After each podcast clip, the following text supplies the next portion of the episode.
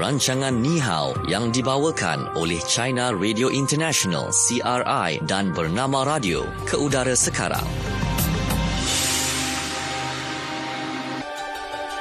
Ya, Bernama Radio, stesen berita bisnes anda. Dan waktu ini kita sedang dengarkan program Nihao yang dibawakan oleh China Radio International dan Bernama Radio.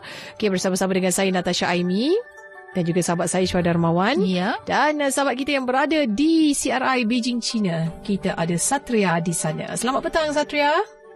Hai, selamat petang Syu dan Natasha. Ya, tak sangka hanya tinggal 21 hari sahaja kita akan masuk tahun 2020. Ya? Betul. Kerana sekejap ya, sahaja masa lalu. Ya, kadang-kadang saya perlu fikir tahun ini tahun 2018 atau tahun 2019. Tapi tak sangka sebenarnya sudah cepat masuk 2020. Ya, betul-betul. Yeah. Kan, ya? Cepat saja masa berlalu. Jadi adakah impian dan juga cita-cita kita dah tercapai? Kan untuk tahun ini. Okey, jadi bolehlah kita tengok balik. Kan yang mana belum capai ada masa lagi 21 hari lagi untuk kita. Okey, baik. Dan kita akan berkongsi dengan anda hari ini. Buat yang tanya berapa duit ataupun untuk kuis kenali Cina, kan berapa banyak hadiah yang akan boleh dimenangi. Kita ada RM50 sebenarnya hari ini, Ashley. Ya, betul. Okey, menanti anda dalam kuis kenali Cina itu kejap-kejap lagi nanti. Jawapannya ada dalam segmen yang pertama ini, iaitu Fokus di Cina. Fokus Cina.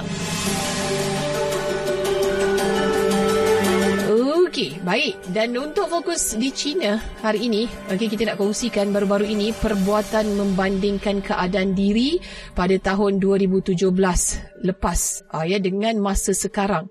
Tiba-tiba menjadi tular dalam media sosial di China. Ramai yang melihat ini peluang untuk berkongsi foto selfie mereka. Kan, tetapi ada juga yang menunjukkan perubahan yang sangat besar dalam kehidupan mereka sendiri. Ya, bahkan pembangunan masyarakat dalam tempoh selama 2 tahun ini. Kan, saya rasa saya pun ada macam ternampak juga kat dalam media sosial 2017 dengan 2019, 2 tahun kan. Sebelum ni jadi apa, selepas ni jadi apa. Yang parody pun ada juga sebenarnya. Baik-baik. Tapi kalau di China sendiri, dalam kalangan netizen tu, apa sebenarnya yang mereka tekankan, Satria? Ya, sebenarnya saya pun amat heran ketika hari itu saya bangun cek media sosial, tengok semuanya perbandingan macam ini. Sebenarnya saya pun mahu cari mengapa ada perbandingan macam ni, kerana 2 hari sebenarnya nampaknya tak ada perubahan yang cukup besar, ya. Tapi masih menjadi satu tular, tapi ramai orang ikut sahaja pun tak tahu asal-usulnya mengapa ada perbandingan macam ni.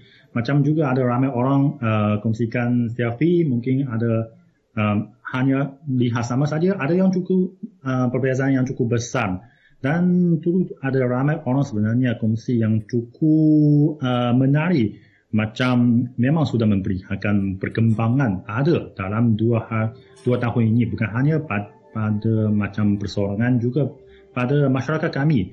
Macam ada orang yang mengambil contoh, iaitu kata kalau pada tahun 2017 kita banyak menggunakan media sosial, kita setiap hari mungkin selalu update post kami dan apa yang berlaku dalam kehidupan kami, kita nak ambil gambar dan post di media sosial. Tapi hingga tahun ini kita lihat ada semakin ramai kawan-kawan, khususnya dalam WeChat. Kalau dalam WeChat ada satu fungsi, dia boleh menetapkan iaitu gambar dalam 3 hari kebelakangan ini boleh kelihatan sahaja oleh kawan-kawan yang kalau sebelum 3 hari ini tak boleh kelihatan. Jadi sekarang seramai orang menetapkan fungsi macam ini, iaitu tidak mahu banyak menetapkan kehidupan sendiri kepada kawan-kawan lagi. Dan satu lagi iaitu ada orang katakan macam pada tahun 2017 dompetnya kosong saja. Tapi kalau pada tahun 2019 tak ada dompet lagi, tak bawa dompet lagi. Bawa telefon pintar saja. Tapi dompet elektronik pun kosong. Tak ada orang juga. Baik. Satu lagi juga ada orang kata kepada tahun 2017 masih rasa sendiri masih muda, ya. Mau selalu minum macam Coca-Cola, mau tambah ais, tapi hingga sekarang 2 tahun selepas itu macam lebih jaga kesihatan sendiri. Mau minum air panas, minum teh, bahkan tambah sedikit koci yang buah-buahan yang katakan amat bermanfaat bagi kesihatan kami. Dan ini memang semuanya memperlihatkan ada perbezaan sebenarnya juga bagi kami. Dan juga ada orang yang kongsikan katakan pada tahun 2017 sudah mengambil keputusan mau menjadi langsing, mau mengurangi lemak. Tapi kalau pada tahun ini nampak diri sebenarnya tambah gemuk.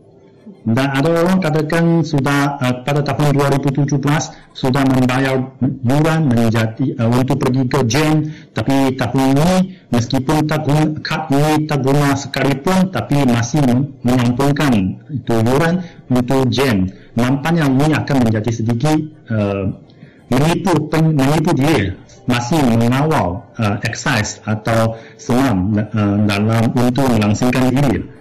Dan saya rasa ini sebenarnya merupakan perubahan yang memang ada berbagai setiap orang. Macam ada orang yang dulu masih mahasiswa dalam kampus pada masa itu mahu di cepat lulus dan masuk masyarakat mencari kerja, tapi hingga 2 tahun selepas itu sudah masuk kerja tapi mahu kembali ke kampus kerana memang kalau kehidupan dalam kampus itu memang cukup seronok, tak ada banyak tekanan dan setiap hari belajar bermain sahaja. Dan ada juga yang macam 2 tahun lalu masih sepasang kekasih tapi sekarang sudah menjadi pengantin baharu, dan kalau 2 tahun lalu mungkin masih bujang tapi sekarang sudah beranak. Saya rasa ini sebenarnya perubahan yang cukup besar bagi setiap orang dalam 2 tahun lalu yang mungkin akan dialami. Begitu juga bagi pembangunan masyarakat juga.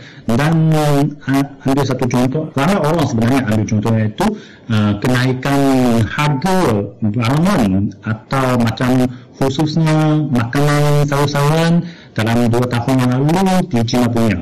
Dan ini sebenarnya di belakang juga ada perubahan situasi yang dihadapi oleh negara kami di dunia, di arena antarabangsa ini. Macam kalau 2 tahun lalu kita mungkin ada yang cakap tentang perang perdagangan antara China dengan Amerika Syarikat akan tercetus, tapi hingga hari ini kita lihat sebenarnya pertentangan ini sudah boleh dikatakan secara menyeluruh tercetus antara kedua negara gergasi ini. Dan kalau pada 2 tahun lalu kita lihat kalau Presiden Xi masih menegaskan katakan Laut Pasifik ini cukup luas untuk 2 negara gergasi iaitu China dengan Amerika Syarikat, tapi hingga hari ini kita lihat nampaknya Amerika Syarikat tidak mahu Pasifik ini ada 2 kapal, dia hanya mahu Pasifik ini dilayari oleh kapal Amerika Syarikat sahaja. Dan ini membawa banyak memanglah perubahan kepada China, keadaan di China punya, termasuk juga macam situasi di Hong Kong, di Xinjiang turut tercetus. Ini sebenarnya ekoran dari pertentangan antara kedua negara gergasi tersebut, China dan Amerika Syarikat. Dan begitu juga lah sebenarnya kita lihat kalau tengah ada pertentangan antara kedua negara, sebenarnya kalau semua negara-negara hubungan antara China dengan berbagai negara pun turut berubah. Macam kalau hubungan antara China dengan ASEAN, kita lihat pada tahun 2017 ASEAN masih merupakan rakan dagang ketiga terbesar bagi China, tapi hingga tahun ini ASEAN sudah menjadi rakan dagang kedua terbesar, iaitu dulu rakan dagang terbesar bagi China ialah Kesatuan Eropah, selepas itu Amerika Syarikat dan ketiga itu ASEAN. Tapi tahun ini ASEAN sudah menggantikan itu Amerika Syarikat menjadi rakan dagang kedua terbesar bagi China. Saya rasa ini pun merupakan satu hal yang amat baik bagi kita kedua pihak. Dan kita pun boleh lihat kalau kalau lihat dari segi negara, antara 10 negara rakan dagang terbesar bagi China pun ada ramai banyak negara-negara dari negara ASEAN, termasuk Malaysia juga. Dan ini memperlihatkan sebenarnya tengah ada tekanan dari luar. Sebenarnya hubungan dari perdagangan atau ekonomi antara China dengan negara-negara ASEAN kami atau negara-negara jiran kami menjadi semakin rapat.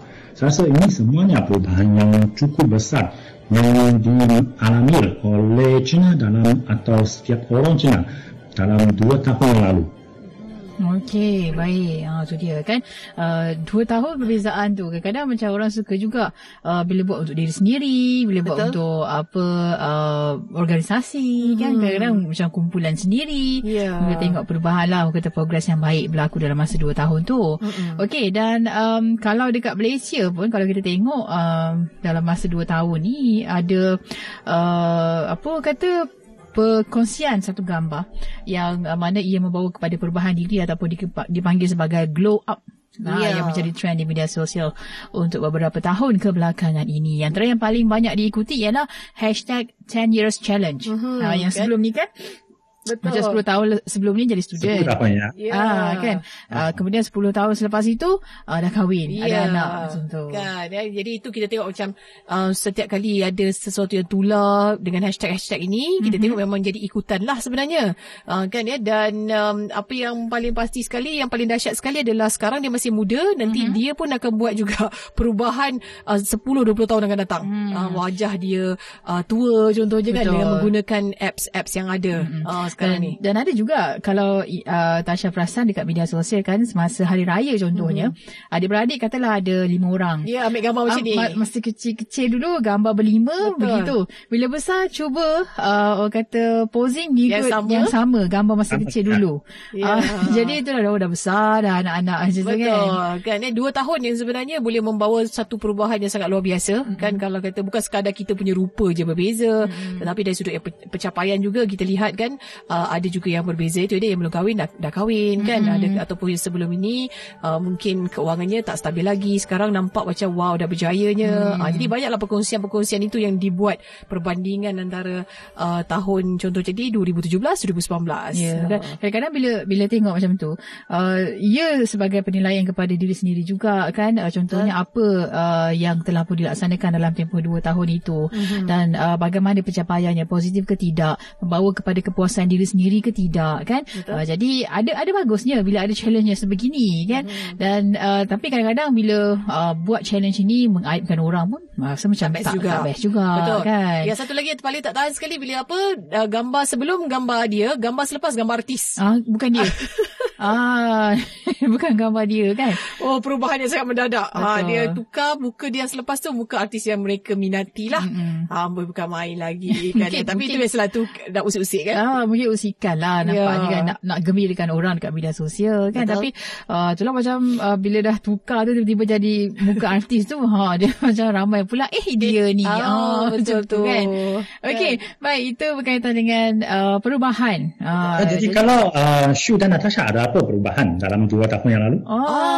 Cantik sangat banyak soalan sangat tu. Banyak sangat ni kan ya. Yang pertama, banyak dia. Banyak. 2 tahun sebelum ni 2017 kan? Okey, so dia 2019. 2019 saya rasa macam kita satu yang sama adalah kita akan ada pertambahan bayi nampaknya. Anak. Itu dalam tempoh 2 tahun. Betul.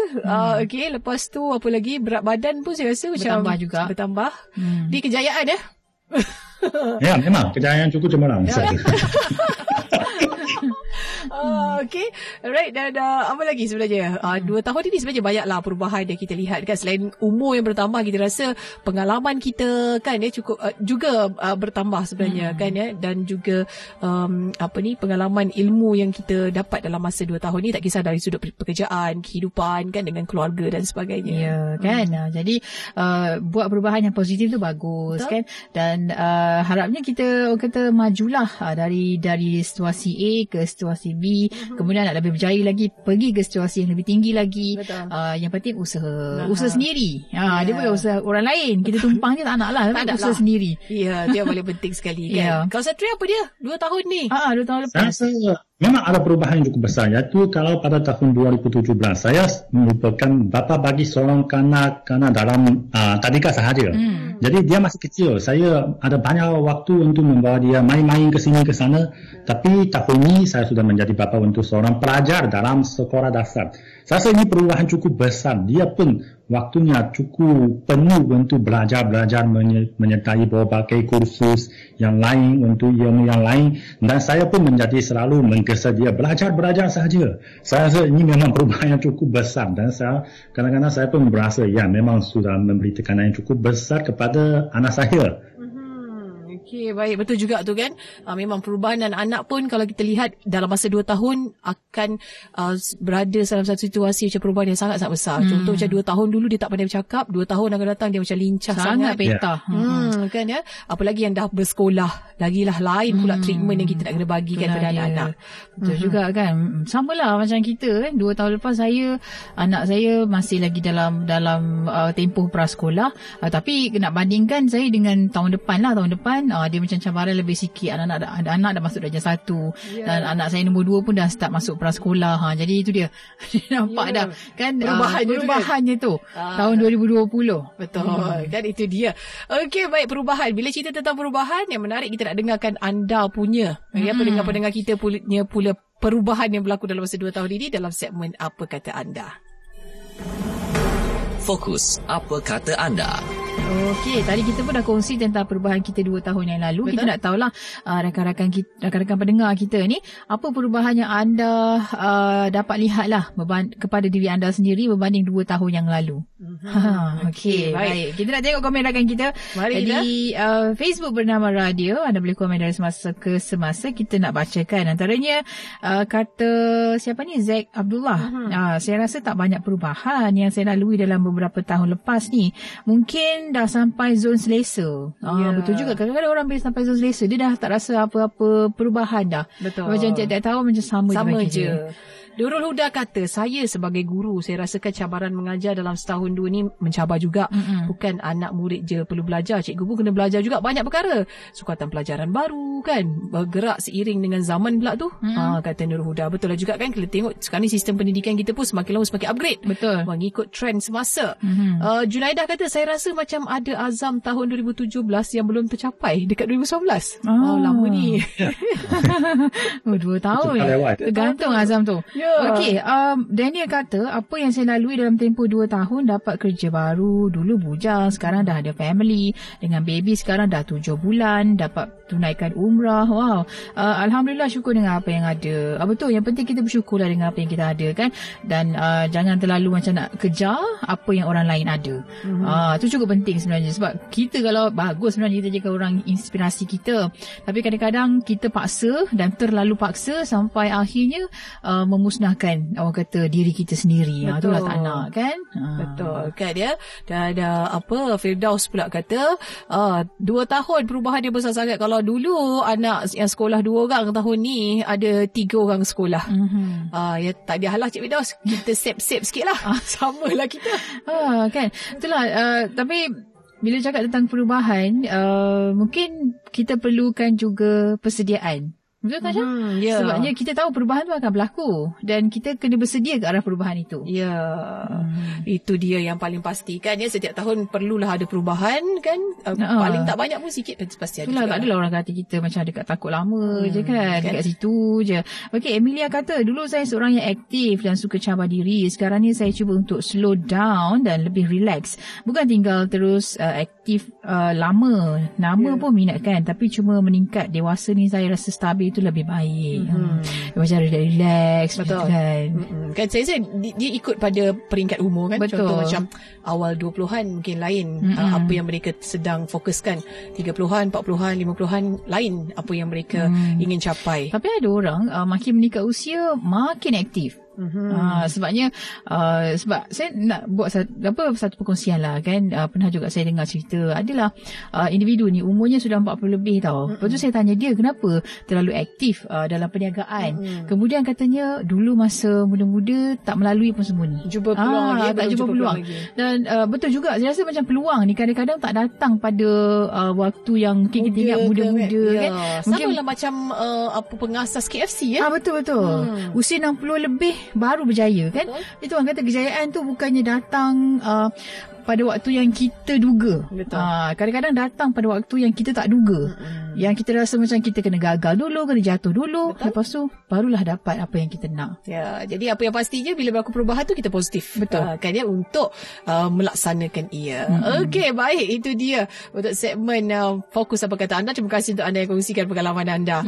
Okey, kita berhenti seketika. Kejap lagi sekembalinya nanti kita nak dengar pula dalam segmen Fokus di Malaysia. Terus saja dengarkan kami dalam Nihao.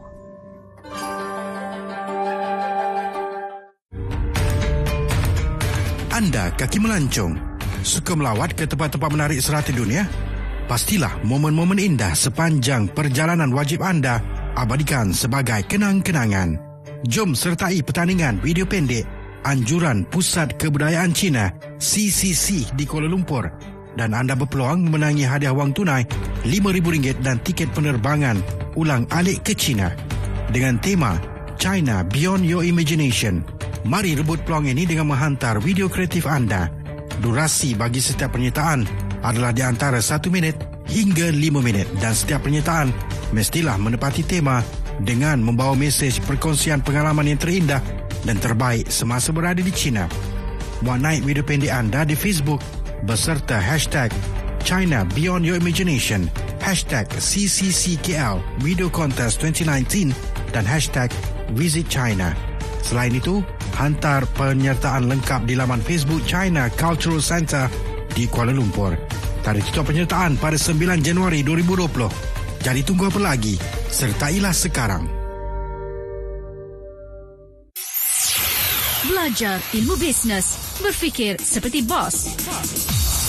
Bisnes joint venture yang mana yang susahlah nak bergaduh, susahlah nak rugi. Tengok salah satunya oil and gas. Tapi cuma dokumen nak kena bagus. Yang korporat macam construction, lagi mana dia ada dokumen yang bagus, yang tu kurang sikit. Yang biasa bisnes bergaduh ni yang kecil-kecilan. Kalau yang besar bergaduh bukan apa, yang tamak, isu tamak je. Kalau kedai makan kecil ke besar tu SK? Kedai makan tu salah satu yang kecil dan sederhana. Yang penjanjian mulut, jadi apabila seorang ni ada penat tu dia tukar masak. Orang lagi duduk depan. Lama-lama kata, untung bagi sama rata. Duduk belakang tak ada kipas, tapi dia tak masukkan dalam hitam putih. Masa berawak itu yang lama-lama habis. Sebab kita nak bagi border tu di antara tugas masing-masing tu tak ditulis. Ekonomi berubah, sale berubah. Jadi contoh dulu kita buat sale, orang yang duduk depan tu dapat banyak, tiba-tiba untung gila-gila. Yang kita duduk belakang pun tak adil lah. Kalau bisnes tu berkembang, biasa dia bertahan, tapi kalau laju je, isu tamak. Kalau yang dah nak rugi, dia cepat-cepat nak keluarkan duit dia, itu jadi bergaduh. Dulu dah setia dah, bak balik duit aku tak nak buat dah. Dulu kau kata bisnes ni kencang lah. Tengok kencang apa, duit aku yang kencang habis. Minyak asyik minta. Itu sebab kalau orang ajak kita datang, sebab kata ni ada peluang projek-projek, jangan jadi itu. Ini yang kita betul-betul masuk, yang kita study dulu. Kalau dia sebut apa-apa, ada kadang dia aku dapat projek, duit tak cukup. Itu jangan. Itu banyak yang akan separuh jalan. Dan hitam putih dia lebih penting dibuat sebelum kita bermula.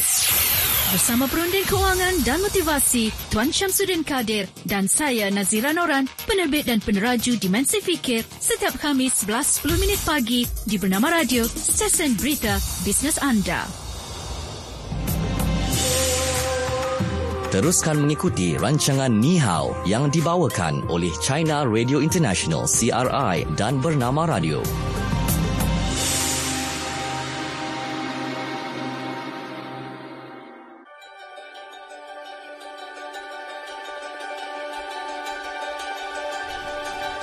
Ya, kita kembali semula dalam program Nihao yang dibawakan oleh China Radio International dan Bernama Radio. Dan kita ke segmen yang seterusnya, iaitu Fokus di Malaysia. Fokus Malaysia. Okey, Fokus di Malaysia ni saya rasa macam kalau nak cakap tentang perubahan pun ya juga kan? Ya, betul. Tentang pun 2 tahun ni pun sangat berbeza. Ya, sangat berbeza dari segi macam ketagihan terhadap gadget ni. Okey, hampir mustahil untuk kita pisahkan anak-anak daripada gadget hari ini. Dan ini jelas terbukti melalui satu tinjauan yang dilakukan oleh Lembaga Penduduk dan Pembangunan Keluarga Malaysia LPPKN di Lembah Kelang. Dan kajian itu mendapati 80% ibu bapa lebih banyak mendiamkan anak mereka dengan memberi telefon pintar sebagai hiburan, sekaligus mereka boleh melunaskan kerja-kerja lain yang tertangguh. 78.3% ibu bapa membenarkan anak-anak memiliki gadget. Kurangnya kesedaran dalam kalangan ibu bapa yang menyebabkan mereka ni tidak mengendahkan kesan negatif yang boleh menimpa anak-anak melalui gadget. Ya, dan perkara ini diakui berada pada tahap yang membimbangkan oleh Timbalan Menteri Pembangunan Wanita, Keluarga dan Masyarakat Hannah Yeoh, dan beliau menjelaskan amat membimbangkan dengan sikap masyarakat yang kini dilihat begitu terikat dengan gadget dan peranti digital untuk memperoleh maklumat serta berkomunikasi tanpa mengindahkan dunia fizikal di sekeliling mereka. Dan kalau kita tengok juga ya, pada masa yang sama pihak kementerian turut mencari jalan bagaimana untuk mengawalnya selain meningkatkan kesedaran dalam kalangan ibu bapa tentang bahayanya gadget kepada kanak-kanak ini. Okey. Baik, dan meskipun ia banyak memberi faedah khususnya dalam pembelajaran dan komunikasi kepada mereka, namun ya kesan negatifnya sangat besar. Apatah lagi tanpa pengawasan ibu bapa ataupun penjaga. Jadi ada lebih kurang dalam 50.1% pelajar sekolah menengah ya, ini berusia 13 hingga 17 tahun, mereka menghabiskan masa lebih 3 jam untuk menonton televisyen dan bermain permainan di komputer. Dan tinjauan juga mendapati ya, sebanyak 85.6% remaja adalah pengguna internet dan 29% lagi dalam kalangan mereka sudah pun ketagihan internet. Bukan tak dapat tau, ketagihan internet. Betul. Jadi peralatan untuk melayari internet terdiri daripada telefon pintar ada 94%,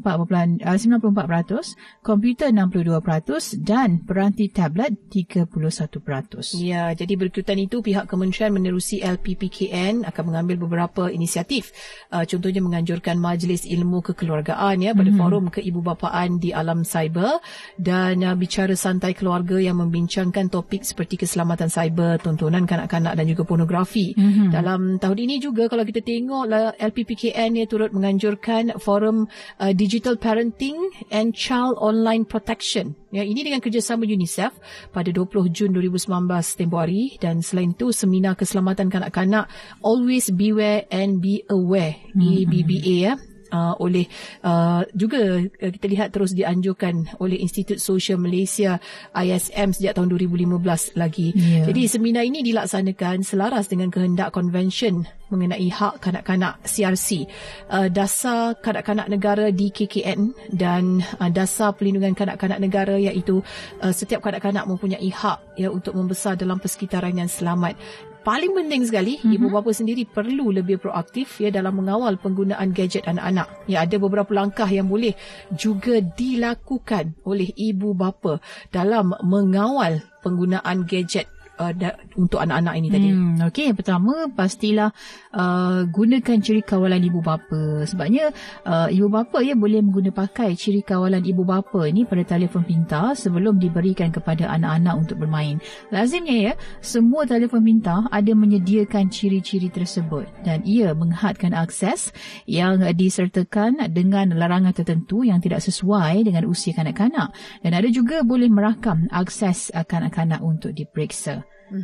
Okey, jadi ibu bapa kena, orang kata nak bagi tu kena tanggungjawab juga. Maknanya bagi kena pantau. Jangan bagi terus, jadi takut pula nanti itulah mungkinlah lebih-lebih lah jadi dia. Okey, dan hadkan penggunaan gadget ni. Okey, mungkin boleh cuba hadkan penggunaan telefon pintar secara tegas ya, dengan memberikan anak-anak telefon pintar pada waktu pada semua waktu, dan masa sebaliknya mungkin pinjamlah untuk seketika. Sekejap saja, macam dalam tempoh sejam saja kan. Bagi lepas tu ni sejam je bagi, lepas ni kena bagi balik. Supaya anak-anak ni orang kata boleh berdisiplin dalam penggunaan gadget itu sendiri. Itu dari sudut masa. Lepas tu apa lagi kena buat? Ibu bapa kena pantau, tengok mereka ni tengah tengok apa, main game apa, dan apa yang mereka tengah lakukan dengan gadget tersebut. Sebab kadang-kadang kita tengok ada ibu bapa ni dia biar je anak dia main gadget, tak kisah berapa jam pun tak apa, tengok apa pun tak kisah kan. Dan sebagai ibu bapa kita perlu memantau aktiviti mereka, walaupun sekadar mendengar lagu di telefon kan, kena ambil tahu juga. Kan lagu apa yang dia dengar, contohnya macam itulah. Okey, semudah itu. Apalagi yang mungkin tindakan-tindakan yang lebih yang kita rasa macam sangat tak sesuai untuk kanak-kanak. Okey, kemudian libatkan anak dengan aktiviti selain gadget. Itulah dia gunanya. Mungkin saya rasa situasi berbeza kan. Zaman kita dulu kita boleh main di depan rumah je, tak ada masalah kan, main batu seremban, lepas tu kayu basikal depan rumah. Tapi sekarang kita lihat pula dari sudut keselamatan pula kurang terjamin. Dulu orang pakai kereta tak banyak kot. Sekarang di kereta asyik lalu lalang orang di kawasan perumahan, jadi macam bahaya pula untuk keselamatan anak-anak. Tapi ada cara lain untuk bawa anak-anak pergi libatkan diri dalam aktiviti di lapangan ini. Kan contoh kita taman permainan. Tapi kalau bukan outdoor pun indoor pun boleh. Indoor pun boleh juga. Tapi mak ayah turut sertalah. Sebabnya mungkinlah bila dah ada gadget ni, anak-anak rasa mereka sendiri. Mereka macam buat apa semua sendiri. Dia tak bersosial pun dengan orang lain kan. Jadi takutlah perkara tersebut bawa sampai ke besar. Nak komunikasi dengan orang pun macam susah, nak bercakap pun macam susah. Bila dengan lebih kita takut kalau dengan mak ayah pun sama, macam tak dah. Nak minta apa semua pakai telefon je, macam mak hantar mesej kan, macam tak boleh nak cakap dah. Oh, jangan macam tu. Dia hilang keceriaan rumah tangga tu. Betul. Saya pernah tengok juga kan satu video yang viral, bila saya tak tahu benda tu lucu pada maknya ke kan, so masa mak dia record video tu, mak dia macam ada bunyi-bunyi macam gelak-gelak sikit lah kan. Anak dia macam terhuyung-hayang bila berjalan menuju ke dia. Kan dia tak tahu nak minta susu ke apa kan, tapi memang anak dia tengah pegang tablet, tak silap saya waktu tu. Kan ya, jadi kita risaukan keadaan seperti itulah. Maksudnya tak mustahil kalau penggunaan yang berlebihan sampai tahap boleh mengganggu sistem otak kanak-kanak juga. Itulah dia kan, takut juga. Okey, jadi kawal sebaik mungkin supaya anak-anak ni boleh pilih game yang betul, boleh pilih orang kata nak melayari YouTube pun tengok saluran yang betul, yang sesuai dengan umur mereka kan, dan cubalah untuk memberitahu telefon pintar tanpa akses internet.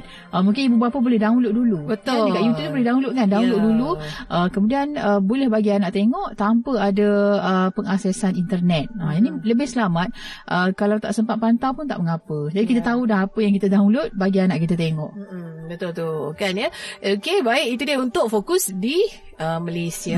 Kan ya, tentang penggunaan internet yang kita lihat berleluasa, berlebih-lebihan di kalangan kanak-kanak ini. Okey, baik, dan kita nak ke segmen seterusnya, iaitu kuis kenali Cina. Ada RM50 menanti anda semua. Ingat nombor ni 0326927939. Kita dengarkan soalannya daripada Satria. Silakan Satria. Okey. Soalnya, perubahan yang paling besar antara China dengan ASEAN dalam bidang perdagangan berbanding tahun 2017 adalah apa? Okey, itu soalan dia. Perubahan paling besar antara China dengan ASEAN dalam bidang perdagangan berbanding tahun 2017. Apakah ianya? Okey, 0326927939. Okey, baik. Jadi kalau tahu jawapannya, boleh hubungi kami di sini untuk anda memenangi wang tunai RM50 dalam kuis Kenali China pada hari ini. Sekali lagi soalannya, perubahan paling besar antara China dengan ASEAN dalam bidang perdagangan berbanding tahun 2017 adalah... Okey, baik, kita sudah ada rakan kita di talian waktu ini. Hello, siapa di talian? Hello. Assalamualaikum. Waalaikumsalam. Siapa di talian? Khabar semua? Baik, alhamdulillah. Kak Mahziah. Kak Mahziah. Okey. Kak Mahziah, okey, cuba berikan kepada kita jawapan soalan untuk kuis Kenali China hari ini. Okey. Perdagangan 2017 berada tempat ketiga, dan yang ke 2019 ni dia berada di tempat kedua. Sekali lagi mungkin boleh bagi kita jawapannya? Okay. Perdagangan yang ketiga 2017, ASEAN berada di tangga ketiga. ASEAN berada dan di tangga ke? Yang ke 2019 berada di tempat kedua. Okey. Maksudnya macam ni. Baik, silakan Satria jawapannya. Ya, memang betul. Ya, betul. Okay. Baik. Tahniah Kak Mahziah. Tahniah. Betul. Dan betul jawapan yang diberikan. ASEAN kini merupakan rakan dagang yang kedua terbesar bagi China berbanding dengan rakan dagang yang ketiga terbesar pada tahun 2017. Dia dah macam dah naik satu anak tangga pada tahun ini. Itu sebenarnya. Okey. Baik, tadi kita ucapkan kepada Kak Mahziah untuk jawapan tersebut. RM50 telah pun menjadi bilik Kak Mahziah. Okey, dan kita ke segmen terakhir, iaitu belajar bahasa Mandarin. Silakan Satria. Mari kita. Okey, belajar bahasa Mandarin. Perkataan yang pertama iaitu kebimbangan. Kebimbangan dalam bahasa Mandarin. Tan Xin. Ya, Xin itu hati. Iaitu hatinya mungkin ada sedikit yang kurang, mungkin kurang begitu sabarlah. Iaitu tan Xin, kebimbangan. Okey, kedua itu defisit. Defisit dalam bahasa Mandarin, ni cha. Ni cha. Ya, ni cha. Ni cha. Ni cha. Okey. Tiga itu menambah itu kuota. Ya. Kalau sebenarnya menambah dalam bahasa Mandarin ada banyak artinya macam kuota juga, macam cenca juga. Tapi kalau nanti kita kerana nanti bukankah ada satu ayat. Jadi kalau dalam ayat itu, kalau sebaiknya diterjemah menjadi kuota. Itu menjadi semakin besar. Ya. Okey. Okay, dalam ayat itu ya, kebimbangan Amerika Syarikat adalah defisit perdagangan berkemungkinan menambah. Mei Guo itu Amerika. Mei Guo tanshin de shi mao yi ni cha ke neng hui kuota. Mei Guo dan sin de shi mao yi ni cha ke neng hui kuota. Ya, ini kita perlu terputus-putus, itu Mei Guo dan tanshin de shi itu yang dibimbangkan atau kebimbangannya. Mao yi ni cha itu defisit perdagangan. Mao yi itu perdagangan. Mao yi ni cha keneng hui berkemungkinan kuota menambah. Okey. Baik. Okey, kita mulakan dari awal. Mari kita yang pertama kebimbangan dalam bahasa Mandarin dan xin. Nada yang pertama yang dan xin ya. Okey, dan xin.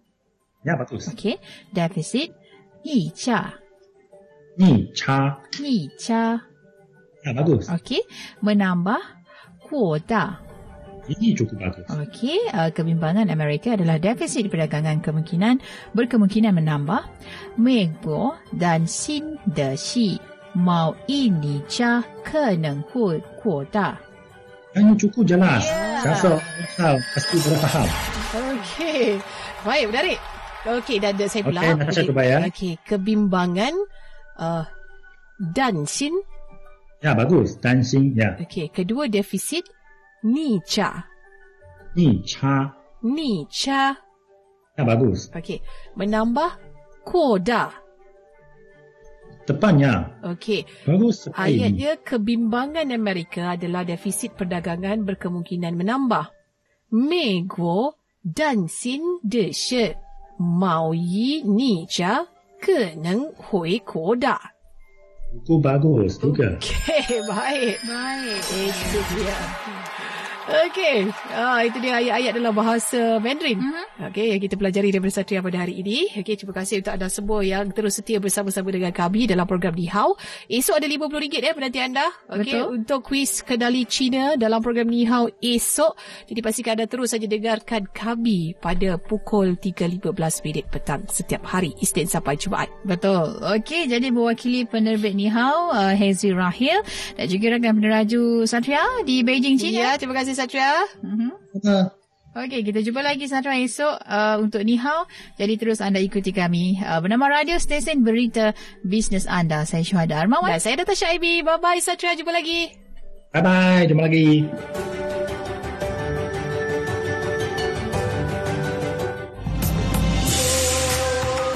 Sekian rancangan Nihao yang dibawakan oleh China Radio International, CRI dan Bernama Radio.